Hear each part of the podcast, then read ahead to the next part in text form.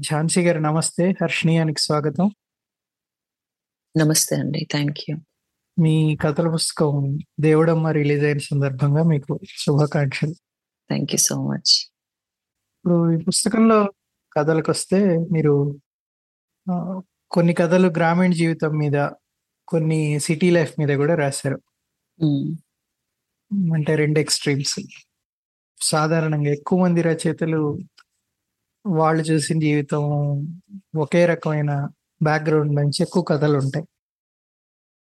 అంటే ఈ కథలు నేను టూ థౌజండ్ థర్టీన్ నుంచి రాసిన కథలు అండి. Over a period of like nine ఇయర్స్లో రాసిన కథలు ఇవి.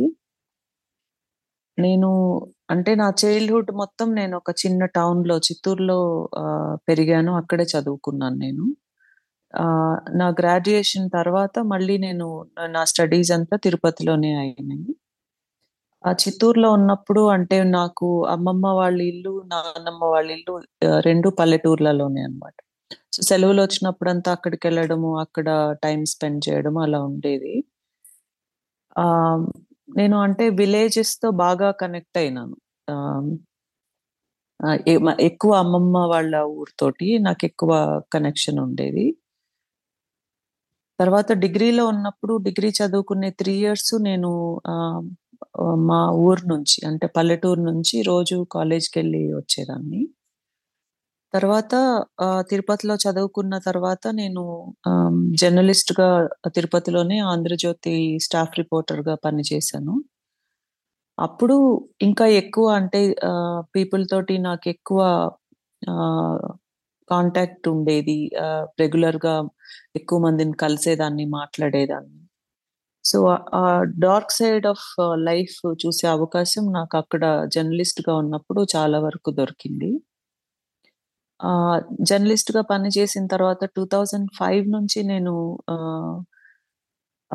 జర్నలిస్ట్గా ఉద్యోగానికి రిజైన్ చేసేసి బెంగళూరుకి వచ్చి ఇక్కడ ఒక చిన్న సాఫ్ట్వేర్ సాఫ్ట్వేర్ కంపెనీ స్టార్ట్ చేసుకొని ఇక్కడే ఉంటున్నాను చాలా ఇయర్స్గా. సో ఇక్కడ నాకు కంప్లీట్గా అర్బన్ లైఫ్ని అంటే మెట్రోపాలిటన్ సిటీ కదా ఇక్కడ లైఫ్ని ఎక్స్ప్లోర్ చేసే అవకాశం వచ్చింది.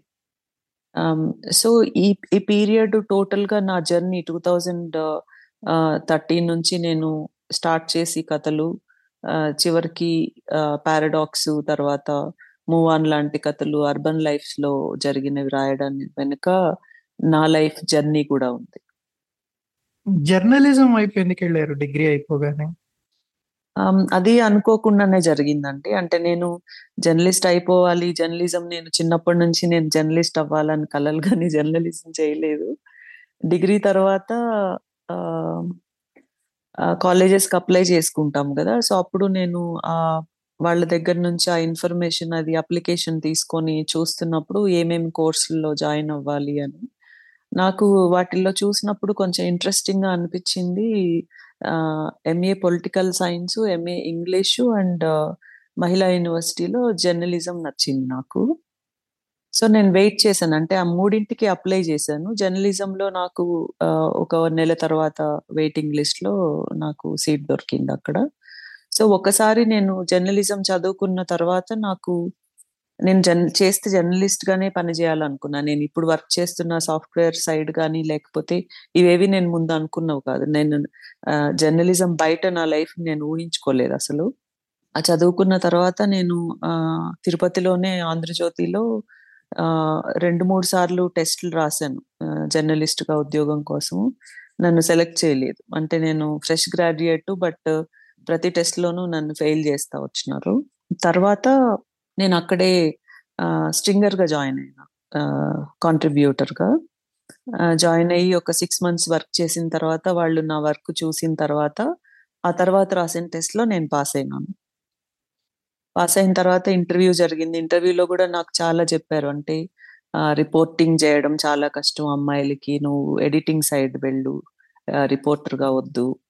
ఆ, అని. నేను నేను నేను చేస్తే ఉద్యోగం రిపోర్టర్గానే చేస్తాను. లేకపోతే నేను వెనక్కి వెళ్ళి అంటే ఉద్యోగం ఇవ్వకపోతే ఏం చేస్తావు అన్నారు ఇవ్వకపోతే నేను మళ్ళీ వెనక్కి వెళ్ళి నా కాంట్రిబ్యూటర్ ఉద్యోగం ఉంది నాకు నేను అదే చేసుకుంటానని చెప్పిన. సో తర్వాత నాకు వితౌట్ ట్రైనింగ్ డైరెక్టర్ డైరెక్ట్గా స్టాఫ్ రిపోర్టర్ పోస్టింగ్ ఇచ్చారు తిరుపతికి. సో దాంట్లో నేను చాలా అంటే చాలా ఇన్వాల్వ్ అయ్యి పని చేశాను అక్కడ ఉన్నప్పుడు అన్ని ఉన్నన్ని రోజులు.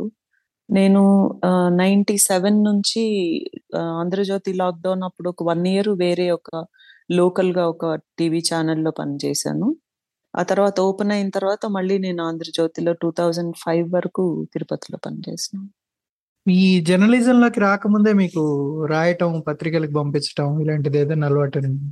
అట్లేం లేదండి. అంటే డిగ్రీలో ఉండేటప్పుడు చిన్న చిన్న పోయమ్స్ రాసుకునేదాన్ని. ఇప్పుడు అవి చదివితే నవ్వు వస్తుంది నాకు. అంటే దీన్ని నేను పోయిటరీ అనుకున్నానని. బట్ రాసేదాన్ని అప్పట్లో. తర్వాత జర్నలిస్ట్గా జాయిన్ అయిన తర్వాత కొన్ని అంటే నవ్య కోసము అంతకు ముందు వసుంధర ఉండేది కదా.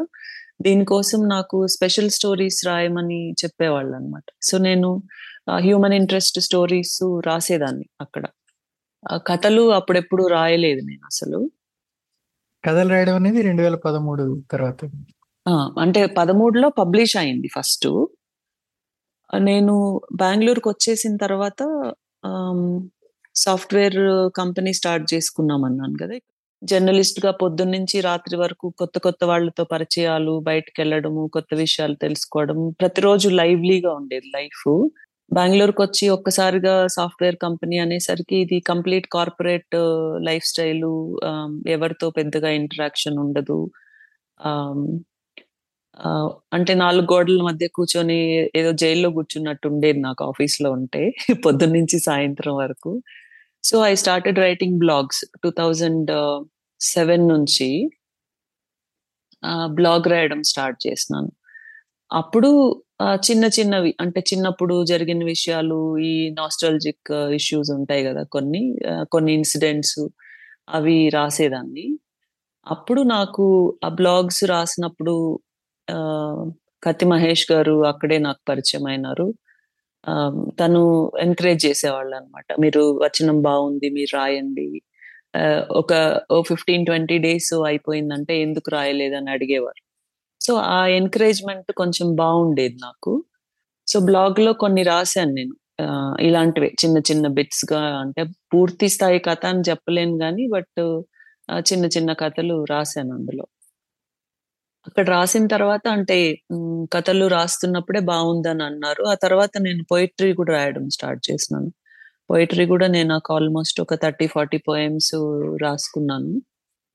అయితే ఇవన్నీ రాసుకొని ఏం చేయాలి అని ఆలోచిస్తున్నప్పుడు ఆ తర్వాత ఎక్కడ రాయాలి? ఇప్పుడు నేను రాసింది ఎక్కడ పబ్లిష్ అవుతుంది? ఇప్పుడు ఆంధ్రజ్యోతికో లేకపోతే సాక్షి అంటే పత్రికలకు పంపించాలంటే దానికి ఎలాంటి రెస్ట్రిక్షన్స్ ఉంటాయి? ఎలాంటి సబ్జెక్ట్స్ తీసుకుంటారు? ఇవేవి అంటే అక్కడ కాంటాక్ట్స్ కూడా లేవు నాకు. సో ఇది మాట్లాడుతున్నప్పుడు నాకు ఎవరు సారంగ గురించి చెప్పారు. సారంగ ఆన్లైన్ మ్యాగజైన్ ఉంది. ఆ, నేను ఫస్ట్ కథ దేవుడమ్మ సారంగకే పంపించినాను. సారంగ వెబ్ మ్యాగజైన్కి పంపి పంపండి అక్కడ అందులో వస్తాయన్న తర్వాత నేను సారంగ చదివాను అక్కడ పంపుదాం అని చెప్పి అఫ్సర్ గారు కల్పన రెంటల నన్ను కాంటాక్ట్ చేశారు. నేను ఆ కథ వాళ్ళకి పంపించాను అనమాట సో అది వాళ్ళకు బాగా నచ్చింది. అంటే కథ సైజు చిన్నగా ఉంది ఇంకొంచెం పెద్దగా చేసి రాస్తే పెద్ద కథలో వేసుకోవచ్చు అని అన్నారు. బట్ స్టిల్ కథ బాగుంది అన్నారు పబ్లిష్ చేశారు. దానికి బాగా అంటే చాలా మంది చాలా మందికి ఆ కథ నచ్చింది. ఆ తర్వాత ఆ కథ వచ్చిన తర్వాత నెక్స్ట్ కథ నాది సావు రాశాను. అది ఒక సెక్స్ వర్కర్ స్టోరీ అన్నమాట. అది నేను ఆంధ్రజ్యోతికి పంపించాను. పంపిస్తే అప్పుడు ఈ స్టేట్ బైఫర్కేషన్ ఇష్యూస్ నడుస్తా ఉన్నాయి. సో వాళ్ళు అప్పుడు అన్నారు మేము మాండలికం వేసుకోము ఇప్పుడు ఆపేసినాం వేయట్లేదు అని. సో నాకు అంటే మాండలికాన్ని చాలా వరకు ఎన్కరేజ్ చేసింది ఆంధ్రజ్యోతి అని అనుకుంటాను నేను. So all of a sudden మేము వేయము అనేసరికి అప్పుడు నమస్తే తెలంగాణ పేపర్లో బతుకమ్మ అనే ఒక సండే మ్యాగజైన్ వచ్చేది. కందుకూరి రమేష్ దాని ఇన్ఛార్జ్గా ఉన్నారనమాట సో ఆయన ఆయన అడిగారు కథ పంపమని చెప్పి. సో అంటే వాళ్ళు నామిని సుబ్రహ్మణ్యం నాయుడుతో కాలం కూడా రన్ చేశారు అందులో. సో నన్ను చిత్తూరు కథ మాండలికం కదా మేము మేము వేసుకుంటాం మీరు పంపండి అంటే అక్కడ పంపించినాను. దానికి కూడా చాలా అప్రిసియేషన్. అంటే నాకు వండర్ ఏంటంటే తెలంగాణలో చిత్తూరు మాండలికాన్ని మెచ్చుకోవడం అనేది నాకు సర్ప్రైజింగ్ అనిపించింది.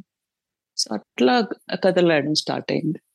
జర్నలిజంలో పనిచేసేటప్పుడు హ్మ్. మీరు చాలా కాలం పనిచేశారు కదా! జరిగిన ఇంట్రెస్టింగ్ సంఘటనలేమన్నా చెప్తారా?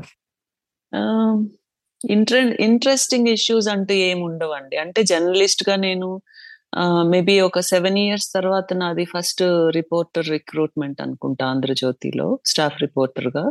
అక్కడ కొంచెం స్ట్రేంజ్గా ఉండేది ఆ వాతావరణం అది. అంటే నేను వెళ్ళి కూర్చుంటే ప్రెస్ మీట్స్, ప్రెస్ క్లబ్కి వెళ్తే ఎవరు నాకు అంటే అంటే సపోర్టివ్‌గా ఉండేవాళ్ళు. అంటే మాట్లాడేవాళ్ళు కాదు ఫస్ట్ ఆఫ్ ఆల్. కంఫర్టబుల్గా ఫీల్ అయ్యేవాళ్ళు కాదు. సో, దాని నుంచి నాకు బయటకు రావడానికి ఒక 1, 1 ఇయర్ అలా పట్టింది. వన్ ఇయర్ తర్వాత ఇంక అందరూ ఫ్రెండ్స్ అయిపోయినారు. And I use to write very aggressively అన్నమాట. పోయి అందరి పైన ఇన్వెస్టిగేటివ్ స్టోరీస్ రాయడము. నేను జర్నలిజం వదిలిపెట్టి వచ్చేసిన తర్వాత కూడా నాకు నోటీసులు అందుతానే ఉన్నాయన్నమాట. Defamation డిఫమేషన్స్ suits.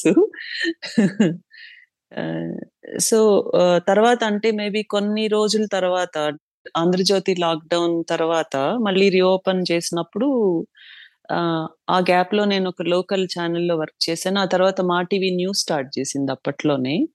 సో, మా టీవీలో కొద్ది రోజులు సతీష్ బాబు గారు చేయమంటే అందులో చేశాను.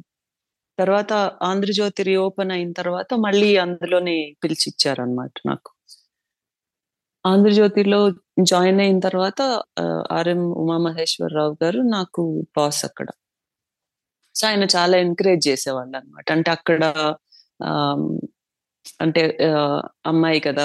ఎక్కువ పని ఇవ్వకూడదు. లేకపోతే తక్కువ ఐ మీన్ ప్రయారిటీ ఉన్న బీట్స్ ఇద్దాము. ఇట్లా ఏమి ఉండేది కాదు. ఆయన ఏ ప్రోగ్రామ్ జరిగినా సరే నువ్వు వెళ్ళి ఝాన్సీ వెళ్ళి రిపోర్టింగ్ చెయ్యి, రాయి" అనేవాళ్ళు. అంటే చాలా ఎంకరేజ్‌మెంట్ ఉండేది నాకు ఆయన ఉన్నప్పుడు. అండ్ ఇంకొకటి ఏంటంటే ఇప్పుడు రాసిన కథల్లో ఒక 2, 3 కథలు ఆ పీరియడ్లో నా మైండ్లోకి వచ్చినవి అవి నేను నేను చూసినవి. సో, నేను తిరుపతిలో రిపోర్టింగ్ చేస్తున్నాను. అంటే ఒక అమ్మాయి తిరుపతిలో రిపోర్టింగ్ చేస్తుంది అని తెలిసిన తర్వాత ఒక వాలంటరీ ఆర్గనై ఆర్గనైజేషన్ రన్ చేసే ఆవిడ మీరా రాఘవేంద్ర అని బిన్స్ అని ఒక వాలంటరీ ఆర్గనైజేషన్ రన్ చేస్తారు. For sex workers and LGBT communities and HIV affected వాళ్ళ కోసం. సో, ఆవిడ చాలా హ్యాపీగా ఫీల్ అయినారు. అంటే నన్ను వచ్చి ఇన్వైట్ చేశారు. మావి ఎవ్రీ 15 డేస్ వన్స్ మీటింగ్స్ జరుగుతాయి వీళ్ళందరితోటి.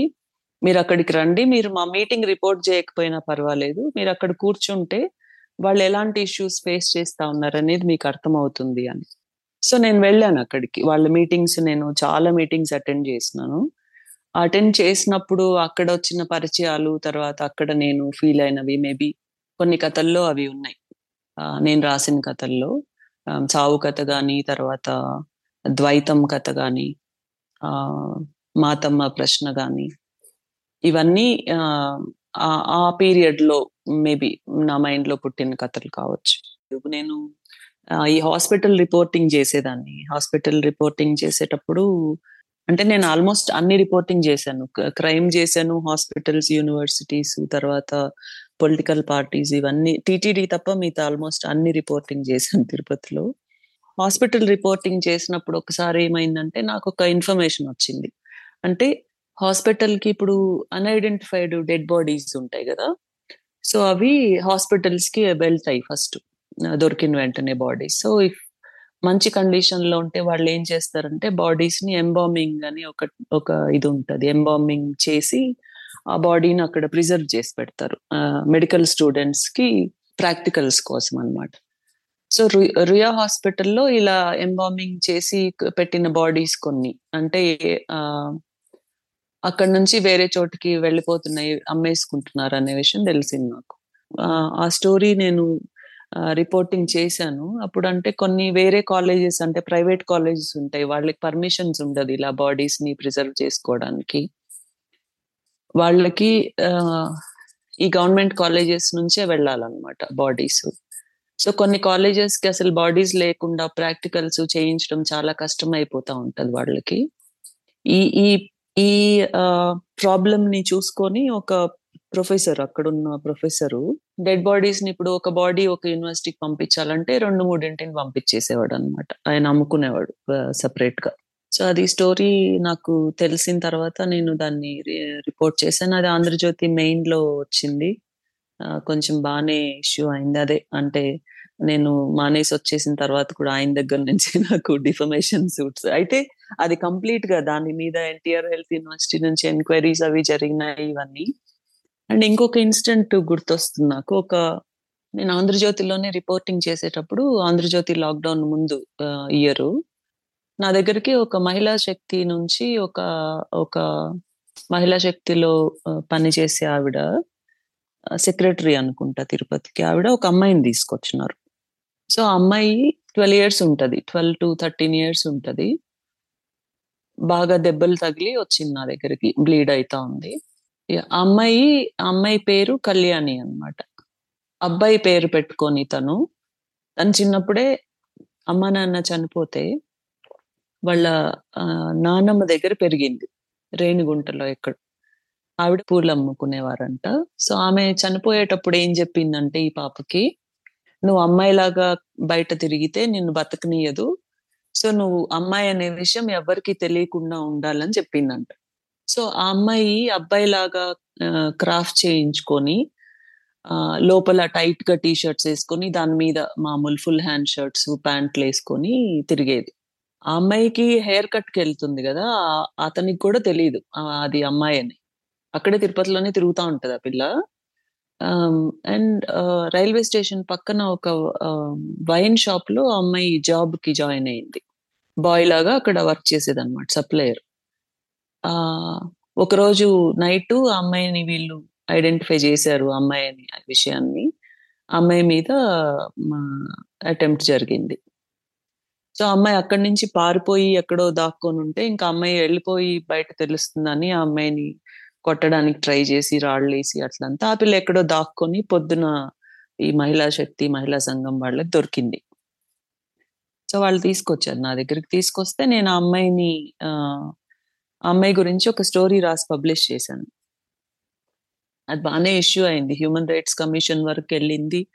అమ్మాయి దళిత్ అండ్ మైనరు అమ్మాయి ఇవన్నీ సో వాళ్ళు దాని మీద ఎంక్వైరీ చేయాలన్నారు. ఈ లోపు కొంతమంది అడ్వకేట్స్ మీరు వదిలేయండి ఆ అమ్మాయిని. మేము ఆ అమ్మాయికి ఎంతో కొంత డబ్బులు ఇచ్చే ఐ మీన్ బ్యాంక్లో వేసేస్తాము అమ్మాయి చదువుకు చదివిస్తాము అమ్మాయిని ఎక్కడో ఒక చోట పెట్టి కేసు వదిలేయమని చెప్పి.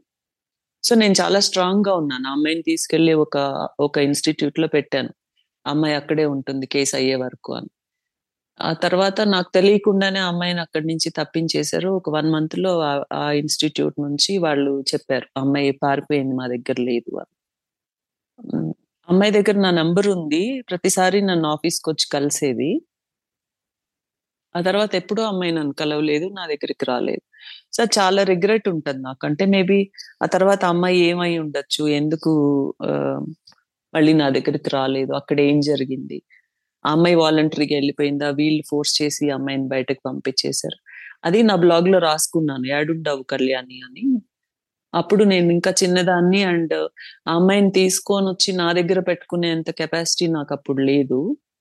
ఆ, అందుకని ఇంకా వేరే ఒక చోట ఉంచాను అమ్మాయిని. అక్కడ నుంచి సో అది ఎప్పుడు నాకు రిగ్రెట్ ఉంటది. అమ్మాయి ఏమైపోయిందో అని. నేను అడిగాను మళ్ళీ చాలా మందిని ఎంక్వైర్ చేస్తూనే ఉన్నాను అక్కడ. ఇట్లా అమ్మాయి వచ్చింది కదా అమ్మాయి కనిపించలేదు ఎక్కడికి వెళ్ళిండొచ్చు?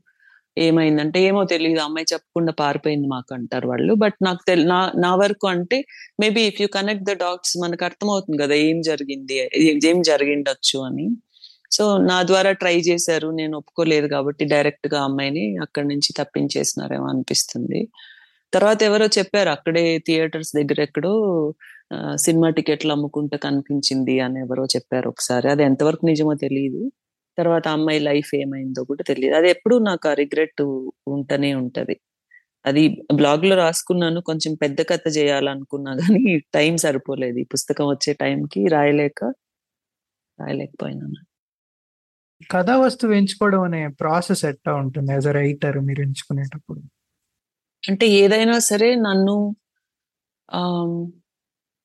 కొంచెం ఆలోచింపజేసేవి లేకపోతే కొంచెం కదిలించేవి బాధ పెట్టేవి కొత్తగా కనిపించేవి ఫర్ ఎగ్జాంపుల్ నా పుస్తకం టైటిల్ 'దేవుడమ్మ' కథ తీసుకుంటే, నేను ఒక ఆవిడని రోజు చూసేదాన్ని అనమాట అప్పుడప్పుడు ఆమెకి దేవుడు వస్తుంది ఊగుతా ఉంటది. భయమేస్తుంది ఆమెను చూస్తే.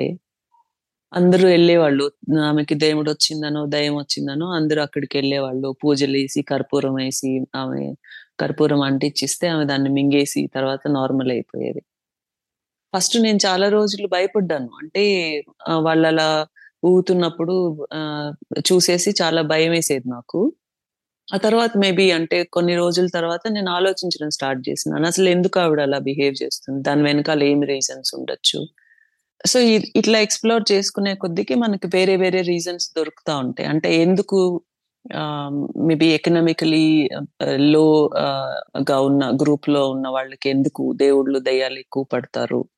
లేకపోతే మానసికంగా వీక్గా ఉన్న వాళ్ళకే ఎందుకు దెయ్యాలొస్తాయి, దేవుడొస్తది? వస్తుంది అదే ఇప్పుడు బాగా అంటే డబ్బులున్న హై క్లాస్ పీపుల్‌లో ఎందుకు అలాంటివి రావు? సో, ఇట్లాంటివి ఎక్స్‌ప్లోర్ చేసుకుంటా దాని గురించి స్టడీ చేస్తున్నప్పుడు అర్థమవుతుంది. దాని వెనకాల కూడా ఒక రీజన్ ఉంటుంది సో, 'దేవుడమ్మ' కథ రాయడానికి అది స్టార్టింగ్ తర్వాత. తర్వాత 'చావు' కథ రాసినప్పుడు తిరుపతిలో నేను వర్క్ చేసేటప్పుడు AIDS control board director Chandramouli garu అనుకుంటా ఆయన. వచ్చారు తిరుపతికి ఒకసారి వచ్చినప్పుడు తిరుపతిలో రైల్వే స్టేషన్స్‌లో పనిచేసే చిన్న పిల్లలు ఉంటారు కదా అంటే మనం కంపార్ట్‌మెంట్‌లలో చొక్కాలిప్పి క్లీన్ చేసేసి డబ్బులు తీసుకుంటా ఉంటారు. సో, వాళ్ళు హెచ్ఐవి రిస్క్ గ్రూప్స్. వాళ్ళ ఏజ్ గ్రూప్ అది చూసుకొని ఎందుకు అని ఆయనతో అంటే ఒక కన్వర్సేషన్లో ఆయన అడిగినప్పుడు ఆయన చెప్పింది ఏమంటే ఆ పిల్లలు ఆ పెట్టెలు తుడుచుకొని తీసుకున్న డబ్బులతోటి సెక్స్ వర్కర్స్ దగ్గరికి వెళ్తారు అని. సో, ఆ పార్ట్ కూడా నేను అంటే 'సావులో' మూడు నాలుగు డిఫరెంట్ ఇన్సిడెంట్స్ నిజంగా జరిగిన ఉన్నాయి సో, వాటన్నిటిని కలిపి ఒక స్టోరీగా 'చావు' వచ్చింది. రీసెంట్గా రాసిన 'తోలు డప్పు తోలు' కథలో చావు జరిగినప్పుడు ఎక్కడైనా సరే డప్పు కొడతారు మనకి. అయితే స్ట్రేంజ్గా ఈ ఇన్సిడెంట్ జరిగినప్పుడు అంటే ఒక చావు అప్పుడు మంగళ వాయిద్యాలు ఉన్నాయి అక్కడ. సో, నేను అడిగితే రీజన్ ఎందుకు అంటే వాళ్ళు వాళ్ళు ఊరికే గోల చేస్తారు. మందు తాగేసి వచ్చి గొడవ చేస్తారు. చేస్తే చేసినారు. ఒక్కరోజే కదా ఏమైతుంది అంటే, లేదు వాళ్ళు తోలు డప్పులు వాడితే మంచిది. అంటే తోలు డప్పులు ఎందుకు మంచివో కూడా తెలియదు వాళ్ళకి. తోలు డప్పులు వాడితే మంచిది. కానీ వాళ్ళు ప్లాస్టిక్ సింథటిక్ డప్పులు తీసుకొచ్చి కొడతారు. అందుకని వాళ్ళని రావద్దని చెప్పేసినాము. కొట్టద్దని చెప్పినాము అని అంటారు. సో, దాని వెనకాల రీజన్స్ వెతికినప్పుడు రకరకాల ఇవి కనిపిస్తాయి మనకి. సో, అదే ఆ కథ 'తోలు' అని ఉంటది. నా పుస్తకంలో లాస్ట్ కథ. జర్నలిస్ట్‌గా పనిచేసిన అనుభవం ఏవైతే ఉన్నాయో ఇన్‌స్టింక్ట్స్ హ్మ్. అవి మీ కథలు రాయటానికి ఫర్దర్‌గా ఎక్స్‌ప్లోర్ చేయడానికి గూడా ఉపయోగపడేట్టు కనబడుతుంది. అవును. చాలా. అంటే జర్నలిస్ట్‌గా ఉన్న ఆహ్, అంటే ఆ ఐ ఉంటది గదా! ఇప్పుడు ఎక్కడికెళ్ళినా సరే నేను చాలా అబ్జర్వ్ చేస్తాను. ఆహ్, చాలా విన్ ఇప్పుడు బస్సులో ట్రావెల్ చేస్తా ఉంటే పక్కన ఎవరేం మాట్లాడుకుంటున్నారో వింటాను నేను. దానికోసమే చాలా సార్లు నేను పబ్లిక్ ట్రాన్స్పోర్ట్లో వెళ్ళాలనిపిస్తుంది ఆటోల్లో తిరుగుతాను ఎప్పుడైనా. అండ్ నేను ఫోటోగ్రఫీ చేస్తాను. Street photography and wild life చేస్తాను. సో, స్ట్రీట్ ఫోటోగ్రఫీ చేసేటప్పుడు చాలా ఏరియాస్ అంటే ఒక ఏరియాకి వెళ్ళిపోతే సీ నేను పుష్కర్‌లో ఒక షూట్ చేసినాను. పుష్కర్‌కెళ్ళినప్పుడు I was there for five days. అయితే అక్కడ మొత్తానికి కలిపి బ్రహ్మ గుడి ఒక్కటే ఉంది.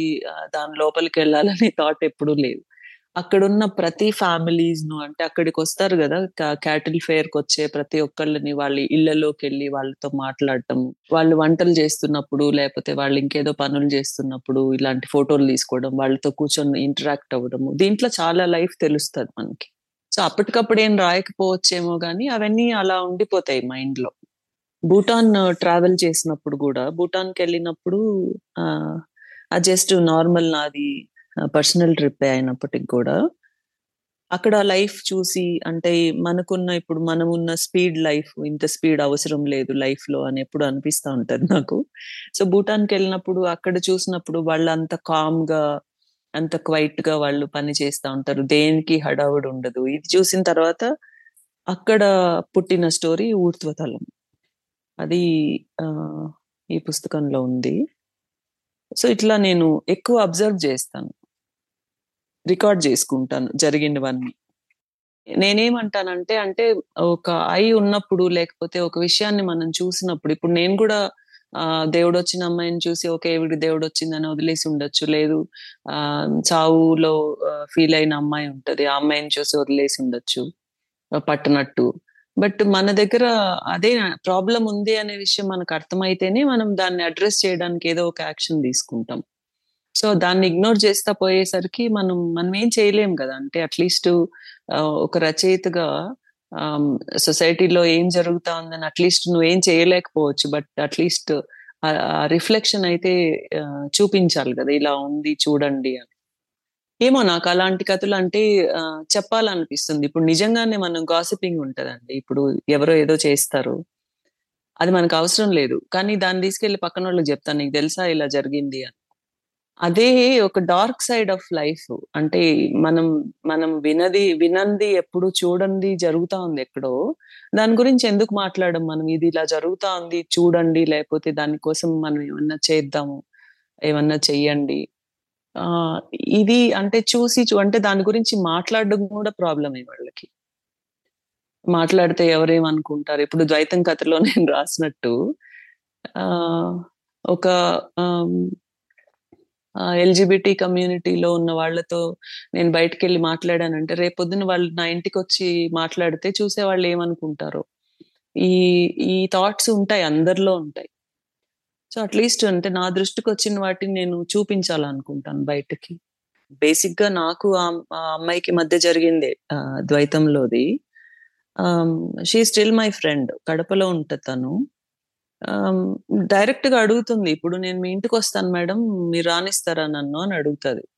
ఏం సమాధానం చెప్తాం? అంటే రావచ్చు అని చెప్తాం బట్ ఆ లోపల ఉంటది. ఇప్పుడు సెక్స్ వర్కర్ ఒకళ్ళతో మాట్లాడతాను మీటింగ్స్కి వెళ్ళినప్పుడు.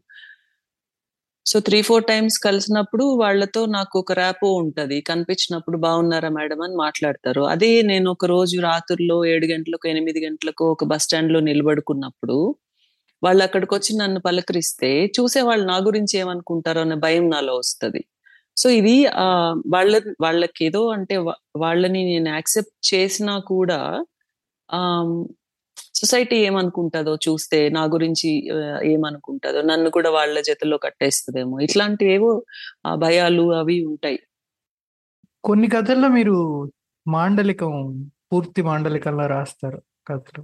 మాండలికం పూర్తిగా పరిచయం లేని రీడర్ ఎవరన్నా ఉంటే ఏమన్నా ఇబ్బంది పడే అవకాశం ఉంటుందా. దీని మీద మీ అభిప్రాయం ఏంటి? సో మాండలికం ఆ నాకు చాలా నచ్చుతుందండి. నేను మాండలికంలో కథలు రాయొచ్చు అనే విషయం కూడా నాకు తెలియదు నేను నామిన్ గారి కథలు లేకపోతే పులికంటి కృష్ణారెడ్డి మా తిరుపతి ఆయన కథలు అవి చదివే వరకు. ఆ, మాండలికంలో రాయొచ్చు అనే విషయం నాకు అర్థమైన తర్వాత నాకు అంతకంటే మంచి భాష ఉంటుందని అనుకోను. ఏమంటే ఇప్పుడు నేను చిత్తూరులో ఒక పల్లెటూరులో పుట్టినానండి. నాకు దెబ్బ తగిలితే అమ్మ అంటాను కానీ ఇటు అంటే కోస్తా జిల్లాల్లోనూ ఇంకోలా ఇంకో జిల్లాలోనూ మాట్లాడినట్టు అమ్మగారు నాకు దెబ్బ తగిలిందండి అని నేను అనలేదు. సో ఇప్పుడు ఆ, చాలా మంది నాకు నాకు తెలిసిన కొంతమంది ఫ్రెండ్స్ ఉన్నారు. కొత్త ఇప్పుడు ఇంగ్లీష్ పుస్తకాలు చదవాలంటే ఇంగ్లీష్ నేర్చుకొని ఇంగ్లీష్ పుస్తకాలు చదువుతాము. ఆ, లేదు ఇప్పుడు నేను కన్నడ పుస్తకాలు చదవాలనుకొని నేను కన్నడ నేర్చుకుంటున్నాను. అంటే కన్నడ పుస్తకాలు చదివి అర్థం చేసుకోవడం కోసం. అలాంటిది తెలుగు భాషలో ఒక యాసను నేర్చుకోలేరు లేకపోతే దాన్ని అర్థం చేసుకోలేరు అనేది అది జస్ట్ ఒక రీజన్ అంతే. మాండలికం వేస్ట్ లేకపోతే మాండలికం అర్థం కాదు అని చెప్పుకోవడానికి తప్ప దాంట్లో ఏం నిజం లేదనిపిస్తుంది. నాకు ఎందుకంటే ఇప్పుడు మనం తెలంగాణ మాండలికం చదువు నేను చాలా చదువుతాను. పెదంటి అశోక్ కుమార్ గారు నాకు బాగా ఫేవరెట్ రైటరు నాకు బాగా అర్థమవుతుంది. నా చిత్తూరు మాండలికం నేను చిత్తూరులోనే పుట్టి పెరిగినాను. నా యాస అది కాదు కానీ నాకు కంప్లీట్గా అర్థమవుతుంది అది. సో ఇది మాండలికం అర్థం కాదు లేకపోతే చదవడాన్ని డిస్కన్ అంటే డిస్కనెక్ట్ చేసేస్తుంది రీడర్స్కి అనేది తప్పు.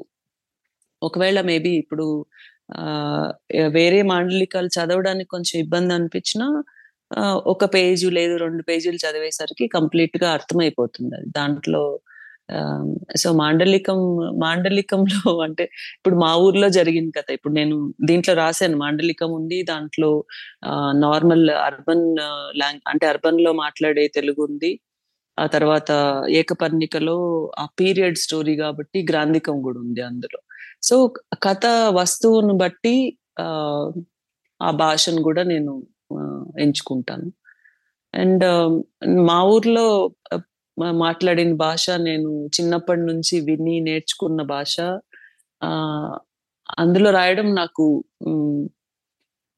చాలా బాగా అనిపిస్తుంది. అంటే ఉత్సాహంగా ఉంటుంది నాకు. అంటే అరే అంటే కొన్ని మర్చిపోయిన పదాలు ఉంటాయి ఎప్పుడెప్పుడు. నేను వెళ్ళి వాళ్ళతో కూర్చొని వింటాను.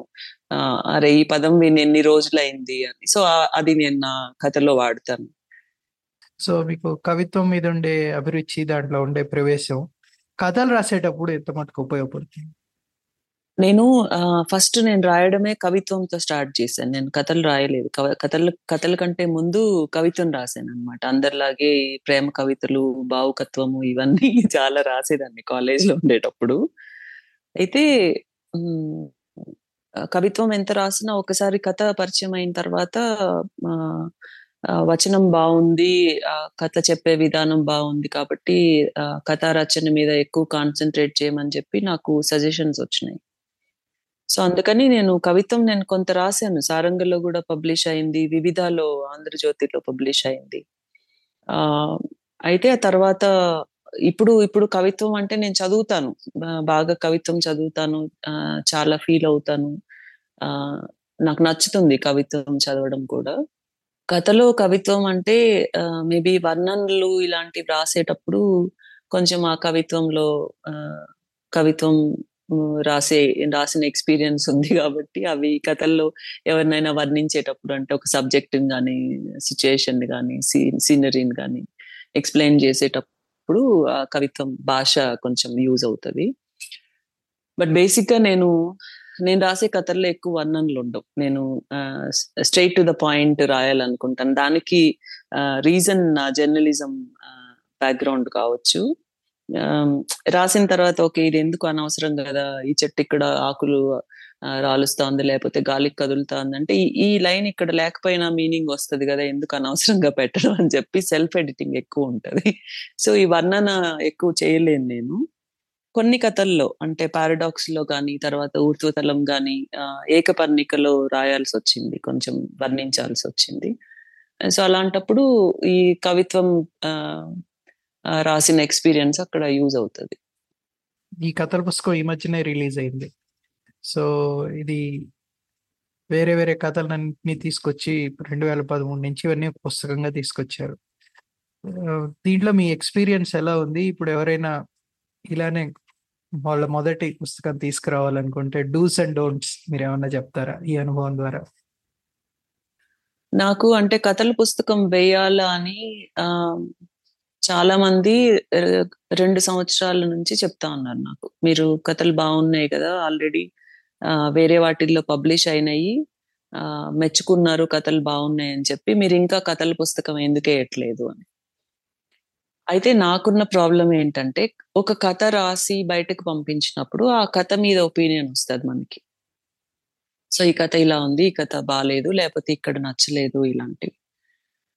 కథలన్నిటినీ కలిపి ఒక పుస్తకంగా వేసి రిలీజ్ చేసినప్పుడు అయితే అది మన అడ్రస్ అయిపోతుంది. అంటే పుస్తకం చూసిన తర్వాత చదివేటప్పుడు రెండు కథలు మూడు కథలు చదివి లేకపోతే పుస్తకం మొత్తం చదివి ఓకే ఇది నాకు నచ్చలేదు ఈ పుస్తకం వేస్ట్ అని పక్కన పెడ అంటే జడ్జిమెంట్ వచ్చేస్తుంది అక్కడ పుస్తకం ఇచ్చినప్పుడు. అంటే రైటర్ మీద జడ్జిమెంట్ బుక్లో వస్తుంది ఒక్కొక్క కథ రాసినప్పుడు ఆ జడ్జిమెంట్ అంతగా మనకి అంతగా ఎఫెక్ట్ కాదనమాట.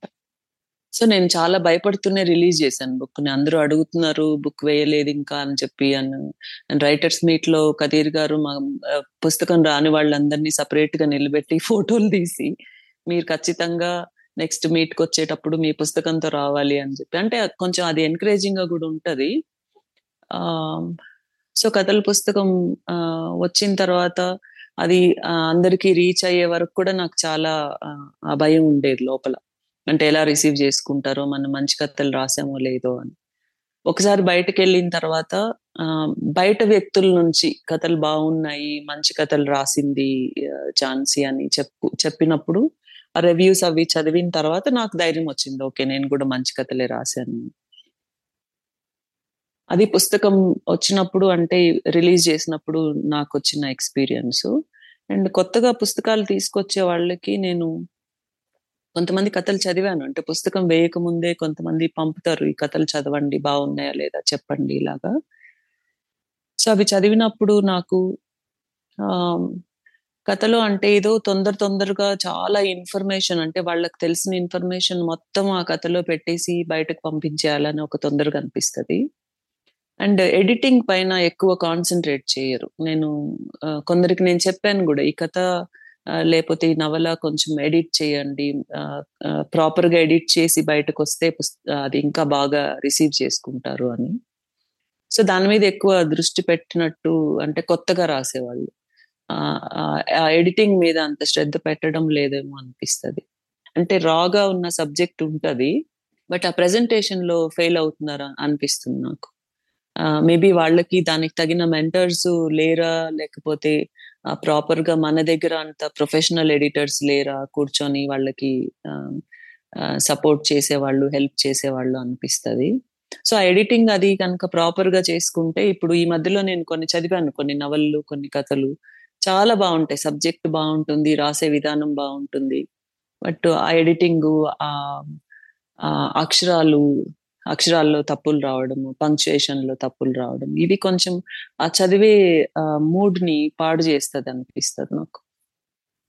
అంటే ఇప్పుడు దాంట్లో ఉండే స్పెల్లింగ్ ఇష్యూస్, పంక్చుయేషన్ ఇష్యూస్ కాకుండా తెలుగులో అసలు ఎడిటింగ్ అనేది జరుగుతుందా కథల్లో? అంటే కథ ఇలా ప్రెజెంట్ చేస్తే బావుండేది. ఇలా ఇలా అనేది అసలు జరుగుతుందా తెలుగు కథల్లో ఈ మధ్య? జరుగుతుందండి. కథలు పంపించినప్పుడు! నాకైతే నా కథలు చాలా వరకు ఎడిట్ అవుతాయి. నేను పంపించినవి ఇప్పుడు సంకలనానికి ఇస్తున్నప్పుడు ఒక సంకలనంకి ఇస్తున్నాము అంటే దానికి ఎడిటర్స్ ఉంటారు కదా సో, వాళ్ళు ఎడిట్ చేస్తారు. లేదు మనకు చెప్తారు. ఇది ఇక్కడ సరిగ్గా లేదు. దీన్ని కరెక్ట్ చేయండి అని చెప్తారు. కొన్ని వాళ్ళే చేస్తారు. ఆ చేసినప్పుడు అంటే బిగినింగ్లో కొంచెం మనకు ఉంటది కదా నేను రాసింది బాగా రాసాను. వీళ్ళెవరు దాన్ని చేంజ్ చేయడానికి అని ఒక ఇగో ఉంటది. సో, ఒక లైను, రెండు లైన్‌లు చేంజ్ అయినా లేదు కొన్ని పదాలు మారినా కొంచెం అంటే ఆహ్, బాగా అనిపించేది కాదు అంటే మనకు చేత కాలేదని వీళ్ళు దాన్ని కరెక్ట్ చేస్తారు అని అట్లా ఉండేది. ఆ తర్వాత తర్వాత ఇప్పుడు అంటే ఇప్పుడు ఒక కథ రాసినప్పుడు దాని మీద ఒక నలుగురితో కూర్చొని డిస్కస్ చేస్తే దాంట్లో తప్పేం లేదు. అంటే కథ ఎలా ఉంది? మేబీ దానికి వాళ్ళు ఇంకో యాంగిల్ ఇవ్వచ్చు. ఇలా రాస్తే బాగుంటుంది అని చెప్పొచ్చు. లేకపోతే ఎక్కడైనా తప్పులు ఉన్నాయా లేదా చెప్పొచ్చు. ఎడిటింగ్ జరుగుతా ఉంది. బేసిక్గా జరుగుతా ఉంది. బట్ ఆ కథలు సంకలనాలకి ఇచ్చినప్పుడు జరుగుతాయి ఖచ్చితంగా. ఆ సెల్ఫ్ పబ్లిష్ చేసే పుస్తకాలు ఉంటాయి కదా పబ్లిషర్స్ దగ్గరికి తీసుకెళ్ళి పుస్తకాలు పబ్లిష్ చేయండి అని అడుగుతారు. అక్కడ మనకి ఎడిటర్స్ లేరు అనిపిస్తుంది ప్రాపర్గా ఈ పుస్తకం మీద మీకు ఫీడ్‌బ్యాక్ ఎలా ఉంది? ప్రతిస్పందన ఏంటి? పాఠకుల ప్రతిస్పందన ఏంటి? విమర్శలు ఏమన్నా వచ్చాయా? ఫీడ్‌బ్యాక్ బాగుందండి అందరూ బాగుందని చెప్తా ఉన్నారు. మంచి కథలు రాశానని చెప్తారు. అండ్ ఆ డిఫరెంట్ జానర్స్ డిఫరెంట్ భాష కథలు అన్ని అన్నీ అందరికీ నచ్చినాయి. విమర్శ అయితే ఇప్పటి వరకు 'దేవుడమ్మ' పుస్తకం మీద రాలేదు. బట్ 'ఏకపర్ణిక' కథ రాసినప్పుడు 'ఏకపర్ణిక' ఒక కాళయంత్రం పుస్తకంలో వచ్చింది.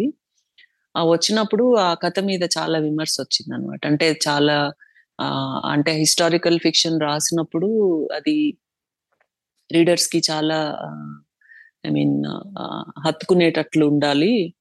ఆ ప్రేమ కథ ప్రేమ కథ జరుగుతున్నప్పుడే ప్రేమ గురించి రాసేటప్పుడే దాని మధ్యలో యుద్ధానికి సంబంధించిన అంశాలు కూడా పెట్టాలి.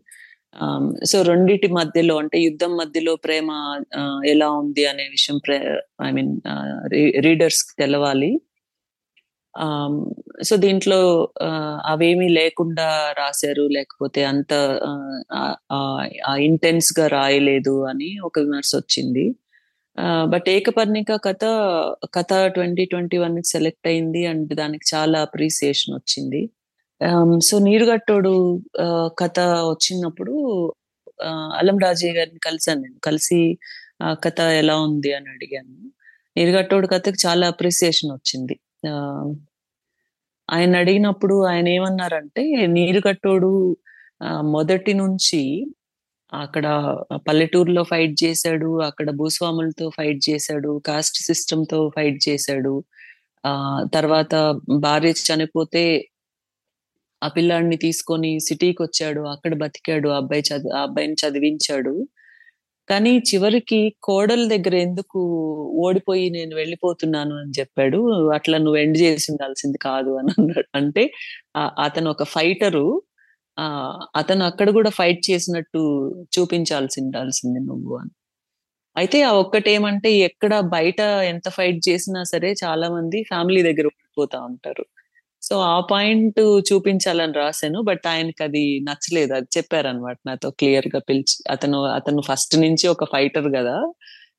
నేను పోను నేను ఈ ఇంట్లోనే ఉంటానని ఎందుకు చెప్పలేకపోయినాడు అతను అని అడిగాను నన్ను. యా, విమర్శ అంటే అది గుర్తొచ్చింది. తర్వాత ఏకపర్ణికలో కూడా మన కర్నూలు వెంకటకృష్ణ గారు ఉన్నారు కదా. మొన్న ఏకపర్ణిక కథ గురించి రాస్తా ఒక స్వైరినికి ఒక ఆ వీరునికి మధ్య జరిగిన ప్రేమ కథ అని రాశాను. ఆయన వెంటనే అబ్జెక్ట్ చేశారు అనమాట స్వైరిని అంటే తిరుగుబోతు అనే అర్థం వస్తుంది. నువ్వు ఈ పదం వాడడం నాకు నచ్చలేదు అని. అయితే నేను యాక్చువల్గా తీసుకున్న స్వైరిని అంటే అది ఒక సాంస్క్రిట్ వర్డ్. అంటే స్వేచ్ఛగా తిరగ తిరగడము తిరిగే వాళ్ళు అని స్వైరిని అంటే స్వేచ్ఛగా ఉంటుందని చెప్పడానికి రాశాను. ఆయనతో చెప్పిన తర్వాత ఆ, నేను ఆ, ఆంధ్ర భారతి డిక్షనరీ వస్తది కదా ఆన్లైన్ అక్కడ వెళ్ళి వెతికాను నేను. స్వైరిని మీనింగ్ వెతికితే తెలుగు టు తెలుగు వెతికితే మొత్తము ఆ ఆడవాళ్ళకి సంబంధించిన బూతులు ఉన్నాయి అందులో స్వైరిని అంటే. అప్పుడు అనుకున్నాను ఎంత అంటే ఆ వాడుకలో ఆ పదాన్ని ఎంత అంటే అవన్నీ కూడా పుస్తకాల్లో ఆల్రెడీ వాడినవే కదా ఆంధ్ర భారతిలో చూపిస్తుంది. సో నాకు వెంటనే నేను వెళ్ళి ఆ స్వైరిని పదాన్ని మార్చేసి ఒక చిత్రకారినికి ఆ, వీరునికి మధ్య ప్రేమ అని రాసి వెంకటకృష్ణ గారికి సారీ మెసేజ్ పెట్టాను. అంటే నా ఇంటెన్షన్ అది కాదు నేను అలా రాయలేదు. ఆ పదం అంటే వాడుకలో ఆ పదం ఎట్లా అయింది అనేది ఎగ్జాంపుల్ అది. అంటే దాని ఒరిజినల్ మీనింగ్ అది కాకపోయినా వాడుకలో అది అట్లా ఇవాల్వ్ అయింది. ఈ మూడు నాకు చిన్న చిన్నగా అంటే వచ్చిన నేను రాసిన కథల ద్వారా నాకు వచ్చిన క్రిటిసిజం అంతే. అంతకుమించి నాకు ఇంకెవరు ఏం విమర్శలు ఏం రాలేదు కథల్లో. నేను వెయిట్ చేస్తా ఉంటాను ఎవరన్నా చదివి చెప్పండి ఇంకేమన్నా మెరుగుపరుచుకోవచ్చు నేను అని. కథలు చదివేవాళ్ళు.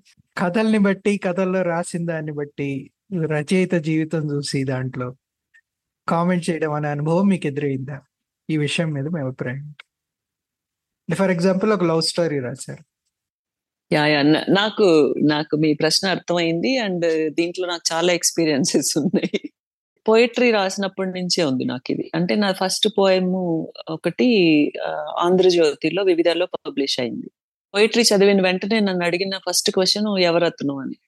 సో అంటే కొన్ని ఏదో ఫీల్ అయి రాస్తాము ఏదో రాసినప్పుడు ఈ పోయం ఎవరి గురించి రాసావు ఇది నీ ఎక్స్పీరియన్స్ అయినా ఒకటి. అండ్ దెన్ ఒక కథ రాశాను. అంటే ఒక రీసెంట్గా దీనిపైన నేను ఎప్పుడు మీటింగ్లో ఎప్పుడు డిస్కషన్ జరుగుతూనే ఉంటది. ఒక ఫార్టీ ఇయర్స్ అమ్మాయికి ఒక థర్టీ ఇయర్స్ అబ్బాయికి మధ్య జరిగే ఎఫైర్ అన్నమాట. అంటే అతను ప్రపోజ్ చేస్తాడు ఆమె యాక్సెప్ట్ చేస్తుందా లేదా అనేది కూడా నేను ఓపెన్ ఎండింగ్ వదిలేశాను అక్కడ. దీనికి నాకు ఇన్స్పిరేషన్ ఎక్కడి నుంచి వచ్చిందంటే నాకు కొన్ని న్యూ ఇయర్ అంటే మీన్ ఫోన్లో మీమ్స్ అవి వస్తూ ఉంటాయి కదా దాంట్లో ఒకటి వచ్చింది అనమాట celebrities and their adopted children దాంట్లో Angelina Jolie with her kids Sushmita Sen with her adopted children and Priyanka Chopra with Nick Jonas Nick జోనాస్ని ఆమె చంకలో పెట్టుకున్న ఫోటో అన్నమాట అది. ఎందుకంటే అక్కడ అతనికి ఆ, ఆమెకి మధ్య ఏజ్ డిఫరెన్స్ ఉంది. సో ఇప్పుడు ఆ అబ్బాయిలు అయితే ఎయిటీ ఇయర్స్ ఉన్న వాళ్ళు ఇరవై ఏళ్ళ అమ్మాయిని పెళ్ళి చేసుకునే ఎవరికి ప్రాబ్లం రాదు. అదే అబ్బాయి చిన్నవాడై అమ్మాయి పెద్ద పెద్దదైతే చాలా ఇష్యూస్ ఉంటాయి. సో దాని మీద మూడో గులాబీ అని ఒక కథ రాశాను నేను. ఓ నలభై ఏళ్ళు నలభై రెండేళ్ళ పెళ్ళైన అమ్మాయి. పిల్లలు ఉంటారు బాగా ఫైనాన్షియల్గా సెటిల్ అయి ఉంటుంది ఆ అమ్మాయికి ఒక పెళ్ళి కాని అబ్బాయి ముప్పై ఏళ్ళ అబ్బాయికి మధ్య నడిచే ప్రేమ కథ. ఆ కథ రాయగానే నాకు చాలా దగ్గర అంటే నాకు తెలిసిన ఫ్రెండ్స్ నాకు ఒక పది పదిహేను సంవత్సరాల నుంచి తెలిసిన ఫ్రెండ్స్ నన్ను అడిగారు నీ కథేనా ఇది? సో భూటాన్ కథ రాశాను. ఊర్ధ్వతలంలో భూటాన్ ట్రిప్ భూటాన్కి వెళ్ళి వచ్చాను నేను. భూటాన్కి వెళ్ళి వచ్చిన తర్వాత ఆ కథ రాశాను. ఆ కథ రాస్తే ఈ కథ నీ నీ కథ లాగే ఉంది అని అంటారు. మేబీ అంటే నేను వెళ్ళాను ఆ- ప్లేసెస్ అన్ని నేను కూడా తిరిగాను ఇవన్నీ ఇదంతా నా ఎక్స్పీరియన్సే. కానీ అందులో నా ఎక్స్పీరియన్స్లో గైడ్ లేడు. సో ఆబ్వియస్లీ వాళ్ళు ఏమనుకుంటారంటే ఒక ఒక కథ రాసినా లేకపోతే ఒక కవిత కవిత రాసినా మన జీవితాల్లో ఎవరో ఉన్నారు. అంటే ఇది మామూలుగానే కనిపిస్తుంది. అంటే రైటరు ఇలా ఉండాలి అని ఒకటి అనుకుంటారు వాళ్ళు. అలాగే ఉండాలి రైటర్. అలా కాకుండా డిఫరెంట్గా కనిపిస్తే వాళ్ళు చాలా డిసప్పాయింట్ అవుతారు మేబీ వాళ్ళు ఈ కథలో రైటర్ స్టోరీ ఇది అని అనుకొని ఫీల్ అయి చదువుతారు అనుకుంటా ఆ, చాలా ఉంటాయి అట్లా. చాలా అంటే మగ రచయితలకు ఉంటాయి ఆడవాళ్ళకి ఇంకా దానికంటే డబుల్గా ఉంటాయి ప్రతిదీ వాళ్ళు ఏ రా ఏమి రాసినా ఏ లైన్ రాసినా ఒక ఇద్దరి మధ్య ఒక ఒక ప్రేమ ప్రేమికుల మధ్య ప్రేమను రాస్తే కూడా అది మీ ఎక్స్పీరియన్స్ అని అడుగుతారు. సో అది ఎప్పుడూ ఉండేదే అది. ఫ్యూచర్లో మీరు ఏం రాయబోతారు? ఆల్రెడీ ఏదన్నా రాస్తున్నారు? ఆ, నేను ఇంకా ఏం రాయలేదు. ఇప్పుడు అంటే ఒక లాస్ట్ ఫోర్ ఫైవ్ ఇయర్స్ నుంచి ఒక స్టోరీ గురించిన ఇన్ఫర్మేషన్ కలెక్ట్ చేసుకుంటున్నాను నేను.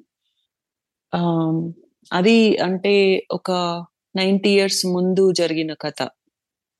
నిజంగా జరిగింది. సో దానికి సంబంధించిన ఇన్ఫర్మేషన్ ఇచ్చే వాళ్ళు ఎవరు లేరు. ఇప్పుడు చాలా మంది చనిపోయినారు ఉన్న వాళ్ళు సరిగ్గా చెప్పరు. సో వాళ్ళని కలవడము వాళ్ళ దగ్గర నుంచి కొద్ది కొద్దిగా ఇన్ఫర్మేషన్ తీసుకోవడం అది. సో నేను అనుకుంటాను ఇప్పటికీ నాకు ఆ, కథకు అవసరమైన ఇన్ఫర్మేషన్ ఉన్నట్టే అని. సో ఇది ఒక నవల రాయాలని అనుకుంటున్నాను ఇయర్. నవల పేరు రాజామణి. రాజామణి అనే ఆవిడ కథ. దాన్ని అంటే యాజ్ ఇట్ ఈస్గా కాకుండా దాన్ని వేరే రకంగా చూపించాలనుకుంటా ఉన్నా నేను. సో ఒక నవల అండ్ ఇంకొక ఫ్రెండ్ ఒక అతను జర్నలిస్ట్గా చేస్తాడు. అండ్ అతను ఒక మంచి పుస్తకం రాశాడు బుచ్చర్డ్ ఫర్ లవ్ అని. ఒక ఆనర్ కిల్లింగ్ సంబంధించి ఒక ట్వంటీ ఇయర్స్ క్రితం పంజాబ్లో జరిగిన జెస్సీ ఆనర్ కిల్లింగ్ సంబంధించి అతను ట్వంటీ ఇయర్స్ నుంచి దాన్ని ఫాలో అప్ చేస్తున్నాడు. సో ఆ కేస్కి సంబంధించి అతను ఒక పుస్తకం రిలీజ్ చేశాడు ఇప్పుడు ఆల్రెడీ బుచ్చర్డ్ ఫర్ లవ్ అని. అది తెలుగు ట్రాన్స్లేషన్ చేయమని అడిగారు అనమాట సో అది చదివాను నేను రీసెంట్గా బాగుంది అనిపించింది నాకు చేద్దాం అనిపించింది.